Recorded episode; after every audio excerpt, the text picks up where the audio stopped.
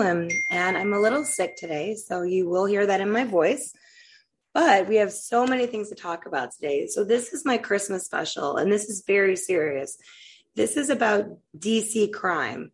DC crime is up 60% right now, and it is up in all cities. Um, and we did do a little to fund the police a little bit in DC, but not nearly as much as like Cleveland or Detroit or um, even, uh, let's see, LA, I don't know, um, and Michigan, all the cities that were, um, all the cities that were run by liberals.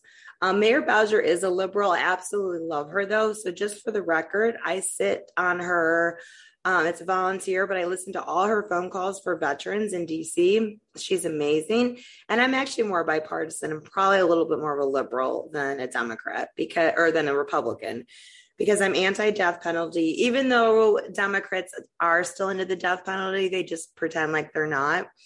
Um, but Trump did execute uh, like four or five people right before he got out of office, which is horrible. I can't believe we're still executing people in a first world country or third world country or first world country. Who knows what we are anymore? But I do want to talk about DC crime, and I am not going to focus on names because a lot of times the children are underage. And as you all know, they do not list names under 18. Um, so let's start out with our first story. There was a boy in Northeast um, he was 18 months old. He was shot, probably, it sounded like in a room where he was being held and, you know, as a child, like in someone's arms, and was killed by a bullet. Um, he bled out on the scene. So they didn't say his name, but they obviously said it was a male. Um, the baby was 18 months old. So that could have been the next Martin Luther King. And I don't care what color it was white, black, Hispanic, it doesn't female, male. It's so irrelevant. Um, the point being is that a child was dead. And so you can tell from the article that he was black because they talk about um, him being a black a black child. So let's talk about that. That could be the next Martin Luther King, but we will never know. We will never know what what this child could have been because we as a society did not give this child a chance to live. And that is absolutely crazy. And then the other day, there was another couple. So I'm going to use race because I talk about race and I just, we're just going to do that. So this was a white man and his baby. I don't exactly remember how old the baby was. Somebody took two bricks, beat the dad, beat the child. Now, the child did not have brain damage because they hit the child in the skull, but it was on the child's face. And I can't remember if it was a little girl or a little boy.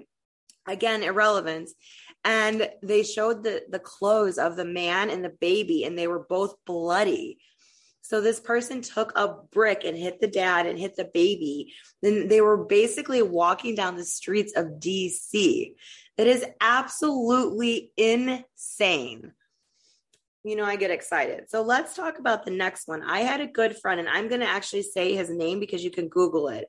Washington Post did it. It's Davon Childs. He was around my age. I just turned 40 in October. And he was gunned down in Edgewood apartment buildings. Um, our other friend, we're not even sure if he was alive, was shot 12 times. Um, somebody was trying to kill you. So it would definitely, and I know these guys because I buy weed from them. So they definitely were caught, and they never have talked about Edgewood apartments. And I've known them for at least a year. So I think they were called over there and intentionally murdered. So the woman who actually lives in the building is staying by me near the wharf.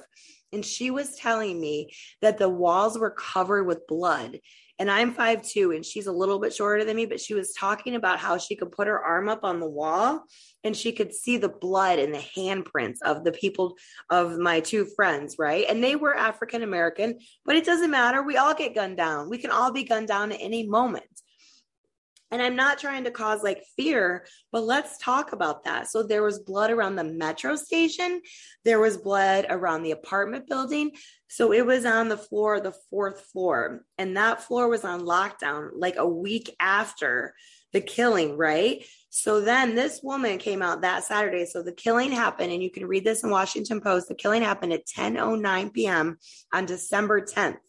So she, because she wasn't on the fourth floor, was allowed to leave that Saturday morning. And she said that's when she saw all the blood. And then she said she went down to the metro station and there was blood and brain matter like around the metro station and she was an EMT in the fire with the fire department. So she knows what brain matter looks like. Absolutely insane.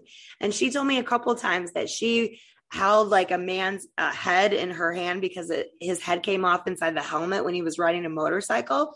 And she said that that obviously very much upset her. But the PTSD that she has now, and it's been, you know, today's the 26th and that was the 10th so it's been you know a couple weeks now absolutely insane that they were gunned down in dc and people can become can succumb to shootings at any time. So the only people that are allowed to have weapons in dc unless you get a permit are the feds the capitol police probably the cia um, i don't even know. But so you but you have to apply and obviously um probably um, officers that are working security. So the woman at the Safeway that I live by, and I'm not going to give my address, um, she carries a weapon, but she's a police officer, but she's hired by Safeway for security. So she carries a Glock or an M9 or however you want to say it, but it's a handgun. Right. But the point being is that nobody in DC can have a permit unless you're in, unless you have illegal guns. So let's talk about that. So my ex-boyfriend had guns registered in Washington, D.C. And he brought them, no, I'm sorry, they were registered in Virginia, but he accidentally brought them into DC to my apartment. And I would, this was when I lived in Noma, and I was scared shitless. We didn't move those guns out immediately because if I got caught with illegal guns in my house that were registered to him in Virginia, that's a federal cl- crime. So I don't know if you remember, right after January 6th, and remember, I was at the rally, but I was not at the Capitol. Um, so there was a man who came into the city and he was a security guard or something in Virginia, but he accidentally forgot to take his guns out of the truck when he came into the Capitol because he was working security around the Capitol. And so because he for, he forgot, they they called it a terrorist attack because it was right after uh, January 6th, like a couple days afterwards. And they're like, there's another terrorist attack because, you know, we're all terrorists if we're Republicans. Um, there was a terrorist attack in DC, and here it was just him forgetting to take out his Virginia registered weapon. And so, of course, the media ran with it because the media will tell you anything that they want to tell you to hype it up.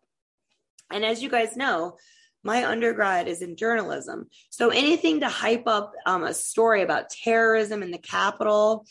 There was a woman a couple years ago who she was she had mental health issues, but she tried to drive her car into the White House and they shot her on point. Like they shot her in her car. Like you don't even have to know that someone has mental health issues that you could fire a warning shot. They killed her. I mean, that's like when I was in Iraq, right? So it was like Ramadan. This was during the surge. Um, I would say it was seven to like eight, but we were there for 15 months. So we definitely were there over a year.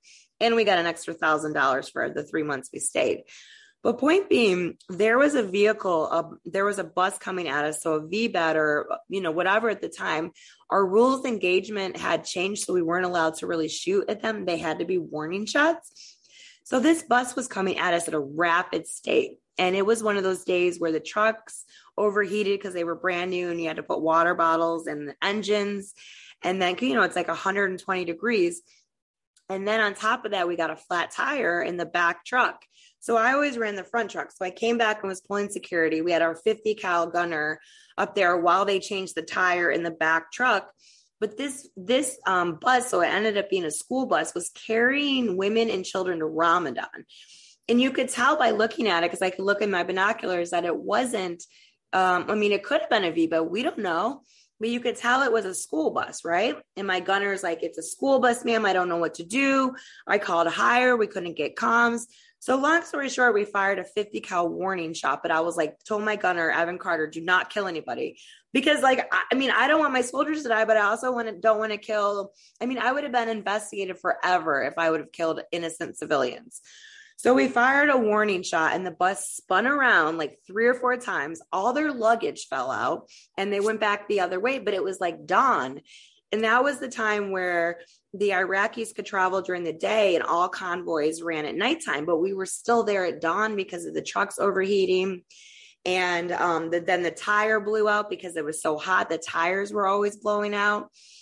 So we were out there with our BII kit trying to, you know, yank up this tire. And you can you can change a Humvee tire in like 10 minutes, but it takes, you know, you got to crank it up, you got to move the tire off, you got to take the tire off the back, you got to screw it in. Um, so we were still out there at dawn. And at this point, the sun was up. So it was probably like 7 or 8 a.m.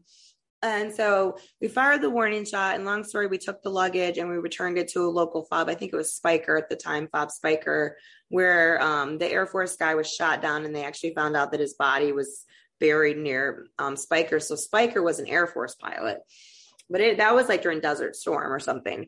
But anyways, so we returned their luggage to Fob Speicher and they were able to get it back because we found out later that that was all the luggage in the world that they had because they were making their one pilgrimage, um, you know, in their lifetime to Ramadan.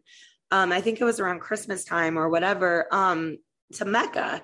And so long story short is that there could have been tons of civilians murdered that day, right?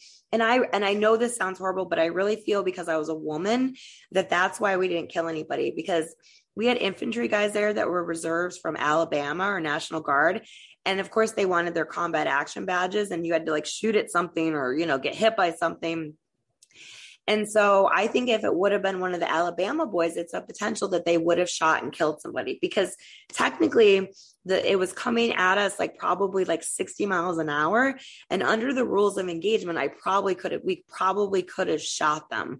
But between me and my gunner who had worked together for Evan Carter for 15 months, I was like, do not kill anybody. And then Higher was like, I think Higher came in. And I had the headphones on. You know how it is when you take the headphones out of the um out of the Humvee, you can't hear the radio. Like we had the MST or BFT and the MS. Um, what was it called? Um, uh, the one that they replaced the Blue Force tracker with. But so like we always didn't we didn't always have good comms, but we always had good comms with the helicopters above us, which was interesting. And we would TOC to the helicopters above us, and they'd be like, We're tracking you, we're watching you from the ground. We can see your convoy. Be careful. You know, there's an EOD team up ahead. Um, so we always had better communication with um, with the air air support above us than we did the TOC because we were in Iraq and our talk was back in Kuwait Arifjan. Okay, so I digressed. Let's go back to DC. So also, so my friend's funeral is on the 30th, right? And we don't even know if my other friend Dominic is still alive because they didn't let anybody off the floor for a week. Then they probably definitely put an armed guard on him. He was in Georgetown Hospital. I called and confirmed. I pretend like I was the family, but you know, I like to break rules. But I just wanted to find out if he was alive. And they told me that he had been released. So that either means he was killed and he died and they didn't want to tell me, or that means he truly was released. And so our friends keep saying he's alive. But I'm like, did you actually lay eyes on him? And they're like, oh, yeah, he's chilling in the house. Well, he got shot 12 times. And this is like neighborhood gossip. This was not in the paper. So it's probably true because most gossip usually is true. Usually, when people were talking shit about me in the military, the things they were saying were usually true. Um, so basically, if he got shot 12 times, and I know one of them was to like the eye socket outside your eye, um, so I know he was shot there, and they say that's why he survived because the bullet did not go all the way into his brain. But let's talk about this. If you got shot 12 times in Iraq with an AK 47 or a 50 cal, or let's talk about even your M4 modified or your M9, you would have been dead. So the fact that he was shot 12 times, which I think is accurate, is absolutely insane that he's alive, if he's alive. So we will see. I don't even want to go to the funeral because I'm afraid that somebody might come in the church and shoot up because they have to know that Dominic is still alive because his his name was never in the paper as dying. Um, so they have to know that he's still alive. And if they shot him 12 times, I mean they wanted him dead. And he's about my age. So if he was shot that many times, he can recover from probably 12 shots. And I would imagine they were using a Glock or an M9. But but the newspaper didn't say that. So you guys Google Washington Post D Delta Alpha Victor Oscar November space Childs. I know how you, you know how to spell Childs. Charlie, Hilo, India, Lima, Delta, Sierra. And you will see that he was shot on 10 December at 10 09 p.m. It was a Friday night. Absolutely insane. So let's talk about the AK 47. So I stay up late at night, and this was before Stuart Scheller. I went down to his trial. Um, by the way, Stuart Scheller got a general under honorable conditions, which is so crap. Um, that means no GI Bill. That means no GI Bill for his kids. That means no retirement. Absolutely crap. And we're going to fight that. So, just letting you know, Secretary of the Navy, that this is not done. I will be filing that paperwork and he will get an honorable. Just putting you on notice, Secretary of the Navy. And we actually like you. I think that you're probably the reason why he got a general instead of a BCD like Corporal Teu, who still doesn't have mental health help. She spent a year in jail. She had to defecate in cracks in the jail because they were not equipped for women. She had to put napkins inside for her feminine issues so she could bleed. Can you imagine that? She was, I, she's in her early 20s. Corporal Teu, she was born in a Burman, ref, not born, she was raised in a Burmese refugee camp in Thailand. She came to this country. Um, and then when she got citizenship, when she joined the military, her and her sister, so she joined the Marine Corps. Her sister Pan joined the Navy, both sexually assaulted. Pan's getting out. Pan's having a baby, but she's getting out. Um, take take that out. She has a BCD. She can get no mental health care. I told her to go to the Cohen Center. By the way, if you need mental health care and you're associated with the military in any way, even if you have a friend from the military, Google Cohen, C O H E N centers. They are all over the country. You can get mental health care. So when I had my breakup with my ex, um, I was having trouble with my referral from the VA. So I used the Cohen Center for almost six months. It was free. They gave me prescriptions. I don't take any drugs, but they gave me prescriptions, the option for them for free. She gave me, the woman was training to become a doctor or mental health professional.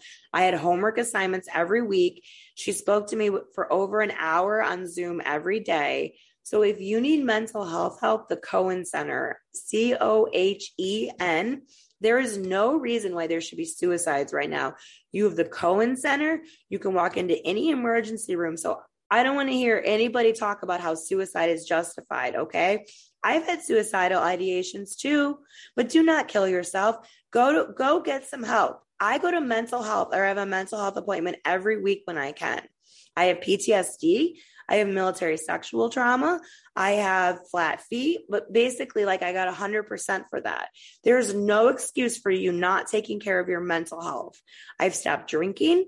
I run every day, even though I broke my foot over or rolled my foot over Christmas, but I still can do bar. I still can do squats on my foot there is you use exercise but whatever it is you do what you need to do and i smoke some weed and take cbd but you do whatever it is that you need to do.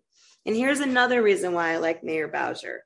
So you're not allowed to get weed from the VA, even though I had friends like Ferg and Thomas who've worked for years to try to get weed passed on the Hill.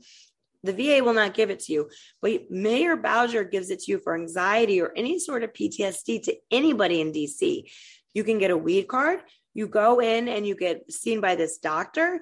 They they write you a weed card prescription for whatever you need. You they they were doing pop-ups. Now there are actual stores in dc to go buy these things. So if you are not googling and researching where you're local and even in ohio they passed weed a couple years ago. In arizona and california it's been like that for years. So if you don't know your weed laws my dad had a stroke and I brought him his ballot. And I think this was like 2014. I don't even remember.